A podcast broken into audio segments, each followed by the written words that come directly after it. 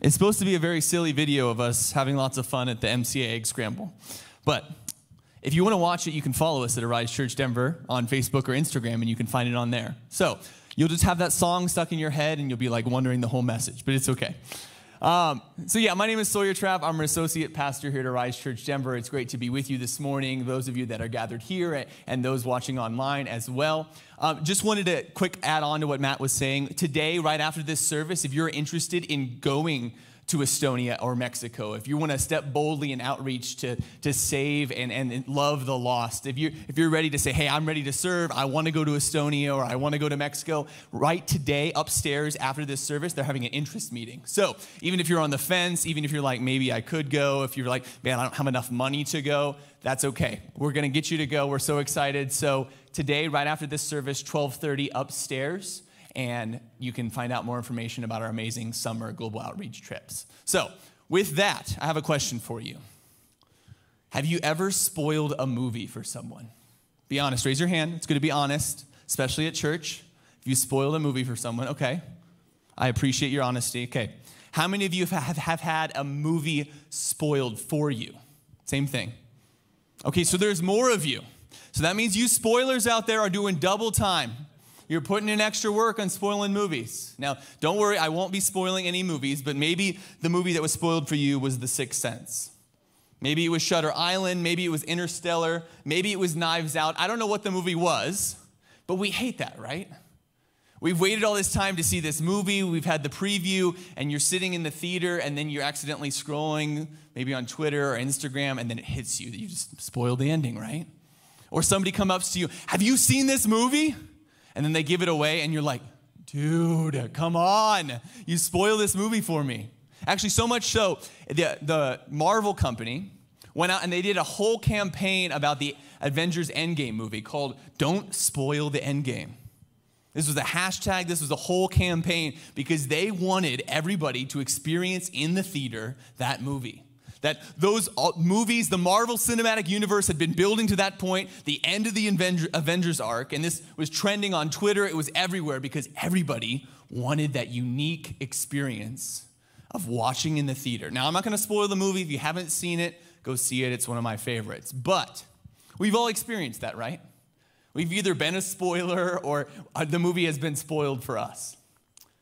And, and this morning, this Palm Sunday in the church calendar, regularly we would be talking about Jesus' triumphal entry into Jerusalem, where everybody's waving the palm branches. But if you've been paying attention or been here over the past couple weeks, we already covered that, right?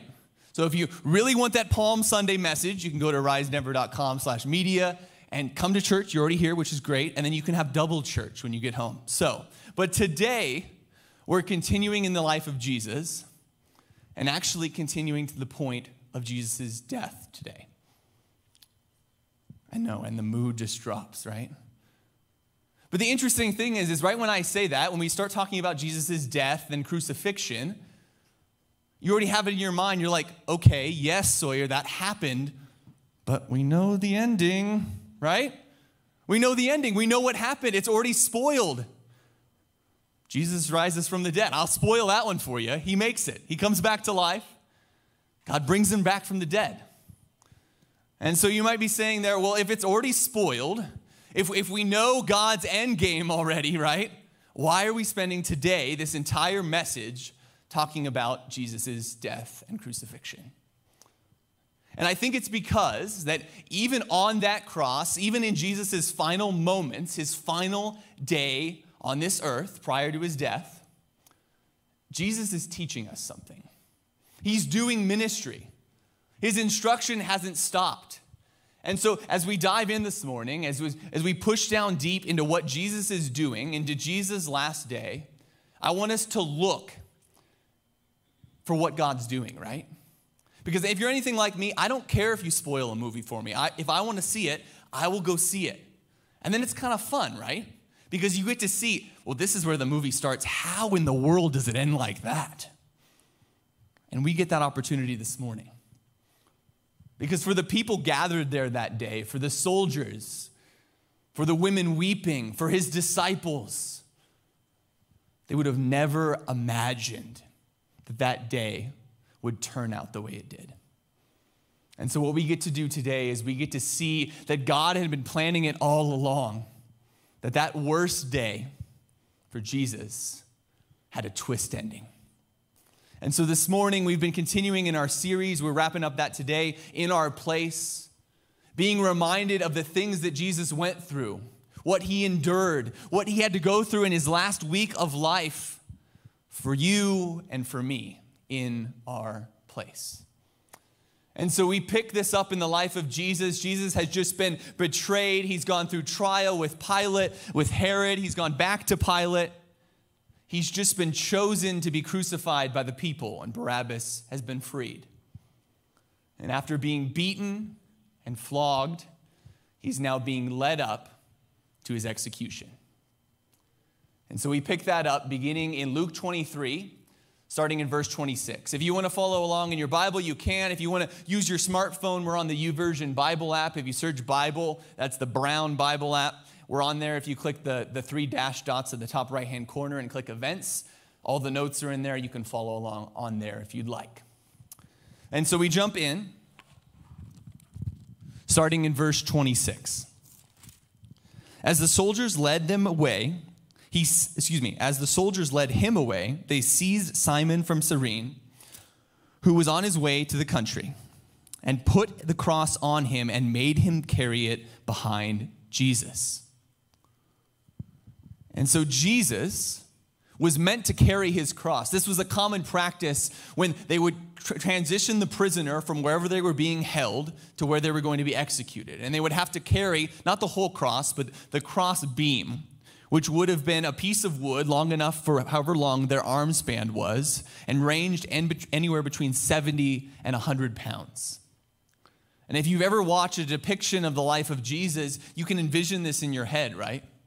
That as Jesus starts down the road carrying that heavy piece of lumber, his body is breaking down after being whipped and flogged. And, and what we know from the Bible is that Jesus probably hadn't slept for about 24 hours at this point. It never records that Jesus was doing other things. He wasn't sleeping. He, he, gets, um, he, he meets with his disciples. They have the Passover meal. They go into the garden. They pray. Judas comes, betrays them. He goes through all those trials and accusation. Jesus probably was tired, exhausted. His body was breaking down. And it gets to a point where Jesus just can't hold that up anymore and he falls to the ground. And so the soldiers pull this man out, Simon, this foreigner, to carry his cross for him. And already we see the God of the universe, the King of kings, the Lord of lords, being brought to this low point. His body is failing him. Jesus was a carpenter's son, right? He had loaded lumber his life. This is what he knew. He could have easily lifted that. And yet, his body is failing him. He already can't do what his punishment has outlined. The soldiers were likely yelling at him Jesus, what are you doing? Get up. You wanted people to follow you, you can't even pick up this cross. And after that, passed to Simon, and they continue up to the place of Jesus' death. Jumping down to verse 33, it says this When they came to the place called the skull, they crucified him there, along with the criminals, one on his right and one on his left. If you're a follower of Jesus, we likely know more about crucifixion than most people, but crucifixion was reserved for the most egregious, awful criminals. This wasn't like if you had st- stolen a candy bar from the corner store. This is like murder. This is like treason. This is undermining the Roman authority. This wasn't your average common criminal. These were the worst of the worst. And crucifixion was a painful death. Basically, what would happen is you would be bound, or in Jesus' case, nailed to that cross. And it's hard enough to stand in one place with your knees locked. But also, if you put out your arms like this, it gets even harder. Just standing here, if you were to stand here, like in that position for about 10 minutes, you would start to feel out of breath like you had just been running. And it gets even harder than that because what you would need to do to really get a solid breath in is you would have to pull yourself up and get a breath. And so, what crucifixion does is that it kills you slowly by exhaustion and you eventually asphyxiate. You're unable to breathe. But beyond the, the physical pain that you would experience, crucifixion was also meant to be humiliating. Because what, what the Romans would do is they would, they would crucify people on the entrance to the city. That before you entered a big Roman city like Jerusalem, there would be spots for people to be crucified. And before you enter Roman authority, what would you see? you would see the people who tried to question Roman authority. And you would be like, oh, that's what happens? Praise Rome. I don't want to do that. And so they were used not only as objects, but as painful symbols of Romans' power of authority. They were meant to be a spectacle, they were meant to be looked at. As it records, Jesus was stripped naked and he is laying bare on a cross, being humiliated slowly and painfully. With what? Two criminals on his side. Men that deserved this death. We're not recorded what, what they did, but this crucifixion was reserved for the worst of the worst. Not the innocent, perfect Savior of the world. Not the God of the universe. In fact, a, a Roman statesman and, and person that you might have studied in history class, Cicero, had this to say that crucifixion is a most cruel and disgusting punishment. The very mention of a cross should be far removed, not only from a Roman's body, but from his mind, his eyes, and his ears. Crucifixion was reserved for those against Rome, for foreigners, for the outcast for the criminal. It wasn't supposed to be Jesus. But even more than that, even though Jesus is struggling to breathe, he's being humiliated and shamed. While he's hanging on that cross, what happens? His disciples and the women he had an impact with, we learn in the other gospel that his mother was there crying and sobbing. But above the sounds of emotion and pain and hurt, you hear the words of those gathered making fun of Jesus. Starting in verse 35, it says this The people stood watching, and the rulers even sneered at him. They said, He saved others, let him save himself, if he's God's Messiah, the chosen one. Jesus, if you are who you say you are, what are you doing up there? Save yourself The people, the rulers. In the next verse, even the soldiers who were doing this execution, that we're killing Jesus, that we're overseeing this. Verse 36, it says, The soldiers also came up and mocked him. They offered him wine vinegar and they said, If you are the king of the Jews, save yourself. And Luke records that there was a written notice above him which read, This is the king of the Jews. You see, it was common practice to put the sentence, the reason why this person was being executed above them, so that the people walking into the city would be like, oh, treason, don't want to do that. Oh, murder, make sure I avoid that. But Jesus has said, This is the King of the Jews. Think about that. The King of Kings, the Lord of Lords, the creator of everything that exists, has been severely demoted to the supposed king of a forgotten people group under captivity by Rome. Even in his sentence, even in the plaque above his head, he was being mocked and made fun of. But worse than all that, worse than the people, than the rulers, than the soldiers, than the plaque above his head, what does the next verse say? Verse 39 One of the criminals who hung there hurled insults at him and said, Aren't you the Messiah? Save yourself and us. As we said earlier, the, these criminals were the worst of the worst, the most egregious, problematic. And even that criminal is like, Wait, aren't you the Messiah? Aren't you this Jesus guy that everybody's been talking about, who's done miracles, who's changed people's lives, that people have worshiped? If you're deserving of all that, what are we doing here? Save yourself and, and save us too. He's pleading with him, but he's making fun of him at the same time. And so, beyond the pain and the humiliation instituted by Rome, most of those that are gathered at Jesus' death are making fun of him, attacking him, and going at the core of his identity. They're shaming him. They're saying, Jesus, this is who you said you were. These are all the things we've done, the things we've heard, and this is where you are? Hanging on a cross like the worst criminal? Prove it. If you're the Messiah, then prove it. This is your chance, Jesus. Show us all.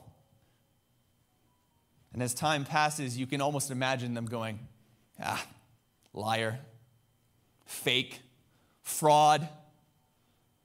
You deserve this death. It just gets worse and worse and worse. But that actually brings us to the first lesson of the cross. That Jesus, though not deserving that, endured that for you that Jesus endured shame so that you wouldn't have to. He went through that so you wouldn't have to live a life of shame. You wouldn't have to be attacked. You wouldn't have to settle for an identity less valuable than who you are. Jesus' identity, his claims, who he was, who he had done, his very core person was being attacked. And that's what shame does, right?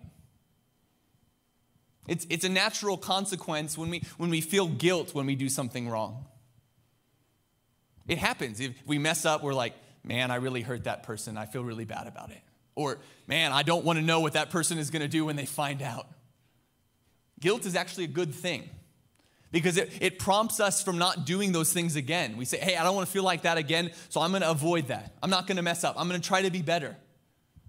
It, guilt just tells us that we've messed up. But do you know what shame does? Shame tells us that we're messed up. Guilt just tells us that we messed up. It just lets us know. Shame twists that and it says, I'm messed up. That the things that I've done wrong, the mistakes that I made, aren't just things that I do, but they're who I am. And that's how they're attacking Jesus. They're saying, Jesus, you claim to be all these things. You claim to be the Messiah. You claim to be the healer. You claim to be the Savior. And this is where you are? You must be a liar. You must be a fraud. You must be just lying through your teeth. When none of that was true, right? But Jesus went through that so that we wouldn't have to settle for an identity of shame. An identity maybe put on us by the words that people have spoken against us, by the knives that have been put in our back, or maybe even by the devil himself. Or perhaps for you, it's not other things that people say, it's that internal monologue in your head that says, hey, you're not good enough. You messed up again, man, that must be all that you can do. Those conversations that you have in the mirror in the morning that just bring you down. You see, Jesus went through that. He endured that shame when he could have easily gotten off the cross, when he couldn't silence the mouths of his attackers, when he could have healed his body. He did all of that. He endured that shame so that you wouldn't have to. So that we wouldn't have to settle for an identity of shame, for always feeling less than, so that we would know how truly valuable and worthy we really are. That Jesus went through all of that for you and for me. He endured that shame so that you wouldn't have to. I love the way that Philippians puts it. Philippians 2 is one of my favorite chapters of the Bible because it sums up the amazing things that Jesus has done for us. It says this Rather, Jesus made himself nothing by taking the very nature of a servant, being made in human likeness, and being found as an appearance as a man, he humbled himself by being obedient to death, even death on a cross. It was one thing for Jesus to give up his position, his throne in heaven, and be born as a baby in a messy, smelly stable. For him to struggle through life, to experience all that life has to offer yes, the good, but also the struggles, the pain. And yet, in that, in his life, he showed love to people. He cared for them. He spoke truth to the outcast. He changed people's lives, and he never once messed up. He never once sinned. And so he deserved heaven. He deserved perfection because he had been perfect, and yet he humbled himself to death on a cross, to pain, to hurt, to humiliation, to shame for you and for me. He endured that shame so that we wouldn't have to. The, the 16th century Anglican uh, priest put it this way Phillips Brooks writes, Love was compressed for all of history in that lonely figure on the cross who said that he could call down the angels at a moment on a rescue mission, but he chose not to. And why? Because of us. He endured that for you and for me for the people that we hate, for the people that we love, for the people that we don't even know. He did it for us. He stayed there for you and for me. He endured shame so that we wouldn't have to. I don't know if it's kind of made its way throughout the church. Um, you might have heard rumors or stuff, but Sarah and I have announced that we are due with our second child coming in September, which I know is a huge change, right? We were just sitting in Jesus' death and a hard pivot to celebration. But we got to have a little excitement because this is a heavy message, guys. I know. I know. So, yeah, we're very excited to announce that Lucy will still have a, soon have a brother or sister. And so we're really excited about that. Um, yeah, due in September. But what happens is when you announce that you're having a child, and we saw this with our first child, but now even especially with our second child, is that people start to offer to help, right? They're like, man, I know how that is. Or, man, you need, you're gonna need some help. What can I do for you? Or, Sarah, especially it, with this pregnancy, has been struggling with a lot of morning sickness. And as we shared that with people, people always want to offer, well, you got to eat this, or don't eat this, or make sure that you're doing this, or all these, you know, wives' tales or whatever it is of, of helping to try and get rid of that morning sickness. Now, luckily, it is gone, which is awesome. So, but interestingly enough, I was getting my hair cut, and I've been going to the same place for a while, so I kind of know all the people that work there. So we're kind of at a, a lower level or higher level of relationship. So it's like we talk actually about our lives, not just like about the weather or about sports games or whatever. But and so I, was telling them that you know we were pregnant with our second child, and the person who cuts my hair, who I maybe see once a month for like an hour, maybe sometimes more than that. I like to keep my hair looking good. But anyway, I'll just be honest. What she did is instantly, in that moment, she says, Hey, anything you need, I will even come to your house and clean your house for you. This person that I only see when I'm getting my hair cut wants to come to our house and clean it for us. And that's awesome. And so many of you in the church have offered to do things, and we appreciate that. We, we didn't have her come clean our house, but it was a nice gesture. And that's what happens, right? Is that when we're facing something difficulty or even like an exciting challenge in this new season of life, is that God starts to provide. And He has for us, even through the person who cuts my hair, right? And even as Jesus, right, is facing this difficult day, the most difficult and challenging, the worst day of his life on earth, God is still providing. Because as Jesus is hanging there on that cross, struggling to breathe, being made fun of and humiliated by everyone around him, who steps up to encourage him? Who steps up to defend him? It's the last person that you would expect. Pick it up in verse 40. It says this. But the other criminal rebuked him. This picks up. So the other criminal has just said, Hey, save yourself and others. If you're Jesus, what are you doing? And the other criminal on his other side says, What are you doing? He says this Don't you fear God?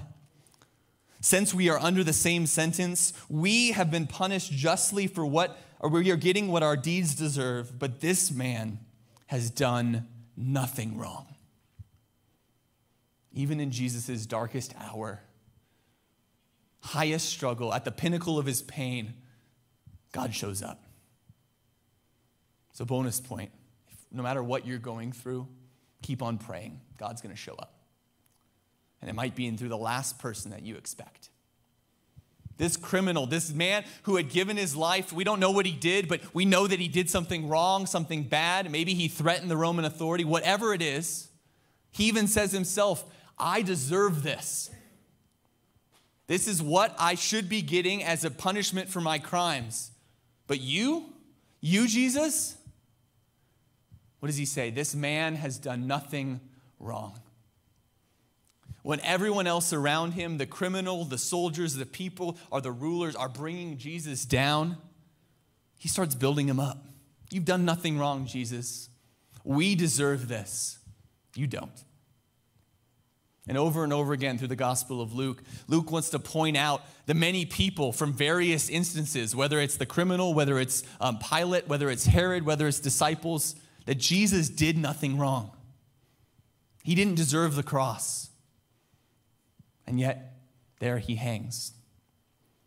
But even more than that, this, this man isn't meant to be an encouragement to Jesus. He's actually having a profession of faith. In the very last moments of his life, as he himself is struggling to breathe, he chooses to step up for Jesus, to defend him. But even more than that, look at the next verse, verse 42. Then he says, Jesus, remember me when you come into your kingdom. Remember me. Why does he say that? Because he knows this moment isn't the end. He's hinting at the spoiler already, right? Jesus, remember me when you come into your kingdom. Jesus, I know I've messed up. I know I deserve this punishment, but I know that you have something more for my life, even these last few moments of it, than I could ever do myself. Isn't that what we want when we're going through problems? When we're experiencing the worst days of our lives? For God to remember us? And in this profession of faith, in an announcement that Jesus had done nothing wrong, and yet there he stands, there he hangs, in an acknowledgement that Jesus is going to last past this moment, he's come to faith. And we see that in the way that Jesus responds. He answers him, Truly, I tell you, today you will be with me in paradise. This man has gotten it. He's seen through the pain, the shame, and the humiliation, and he can see what God is doing. That God is working even in the worst day of Jesus' life. And yet, there he stands, condemned being executed for his crimes. The perfect, spotless Lamb, God in the flesh, is now being executed for crimes he didn't commit. He's condemned. But that brings us to our second lesson that Jesus was condemned so that we could be set free. That we could be set free. And yet, so many of us, even in this room or watching the stream, or people that we know, feel like God is just waiting for us to mess up.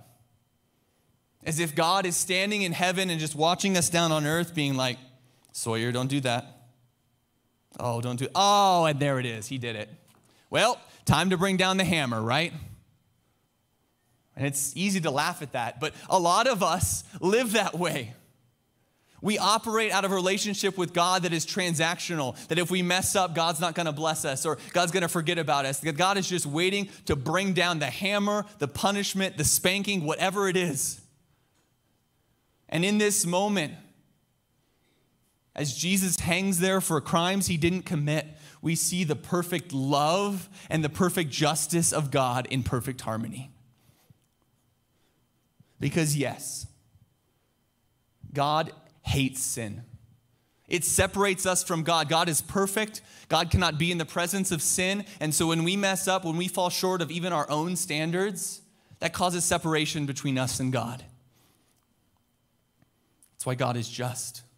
He holds us and all people and creation to the standards that flow out of who He is. But you know what else God also does? Is He didn't leave us that way.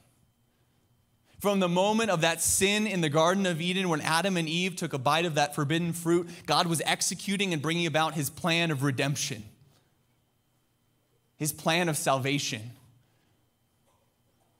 He sent His own Son to live the life that we couldn't and to die the death in our place that he didn't deserve. And so, if you are a follower of Jesus, you do not stand in condemnation. You do not stand accused. God is not waiting, waiting to bring down the hammer on you when you mess up. God is for you. God is on your side, and it is seen in Jesus, the perfect, innocent lamb hanging on the cross in our place. It says so in Romans 8, verses 1 and 2. It says, Therefore, there is no condemnation. Say it with me no condemnation for those who are in Christ Jesus. Because through who? Through Christ Jesus. The law of the Spirit who gives life has set you free from the law of sin and death. We no longer stand under condemnation. God is not out to get us, God is for us, and He shows it in Jesus hanging on that cross for you and for me. He underwent that condemnation so that we could be set free. And as Jesus is hanging there, struggling to breathe, pulling himself up to get breaths, Luke records that about three hours later, that Jesus breathes his last. We'll pick it up in verse 46. Jesus calls out with a loud voice, Father, into your hands I commit my spirit. And when he had said this, he breathed his last. Luke records that in that moment, the sky turns dark. The veil separating the Holy of Holies and the temple was torn. The ground shakes. Because, friends, that moment right there is the most important moment in all of history. It's the pinnacle, it's the peak, it's where everything changed. That Jesus, though not deserving that shame and humiliation or condemnation, did it all and stayed on that cross to the point of death, putting to death our sin and making a way for the separation from between us and God to be reconciled. And he dies.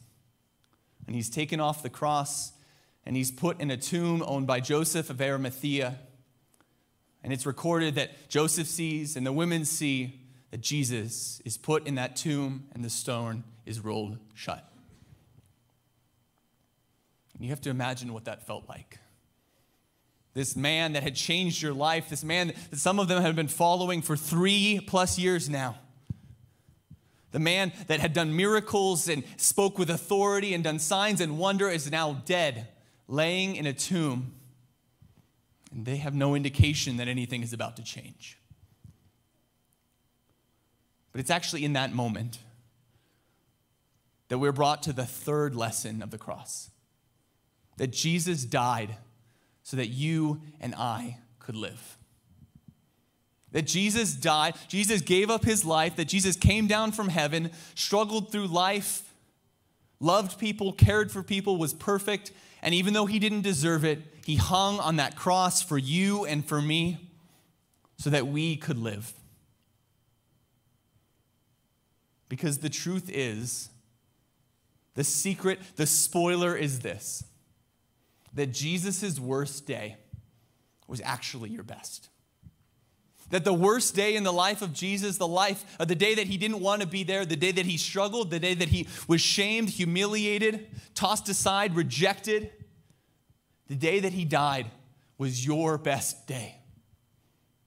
Because it's in that moment where you are no longer separated from God. Because if you put your faith in Jesus, if you believe that Jesus was who he said he was, did what he said he did, and died in your place, if you believe that, if you also believe that three, day late, three days later that he was raised from the dead, then you know what?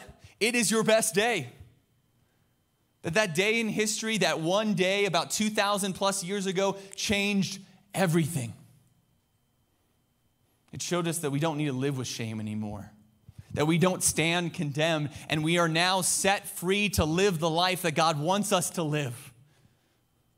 It's your best day, it's my best day, it's the best day of anyone who believes. But maybe you're sitting in this room and you're listening to my voice, and maybe for the first time you see the lengths that God went through. That God gave his son to die on a cross for you. Maybe it's time to make today your best day. Maybe if you came to church this morning and you're like pulling yourself out of bed and you've had that conversation with yourself in the mirror this morning that says you're not good enough, that says you don't measure up that says that you're a failure, then it's time to make today your best day. Because the cross of Jesus shows us how truly valuable and worthy that we really are. Leave the identity of shame in this room, leave it on the stream, leave it whenever you watch this. And you know what? Pick up the identity as of a child of God. Maybe you do feel like that God is out to get you. That the pain in your life is just God responding to your sin and your mistakes, that God is bringing down the proverbial hammer. Friends, see the justice and love of Jesus in perfect harmony on the cross. That God didn't leave us where we are, but came down to us to die in our place. And maybe, as you think about this, as we think about Easter next week, God is starting to bring somebody onto your heart of saying, Man, I had my best day and my best days are ahead of me, but this person is struggling right now. They don't know where they're headed, they don't know their purpose, they're wrestling with these really difficult things. The cross of Jesus shows them that their best day is ahead of them. That maybe Easter could be their best day.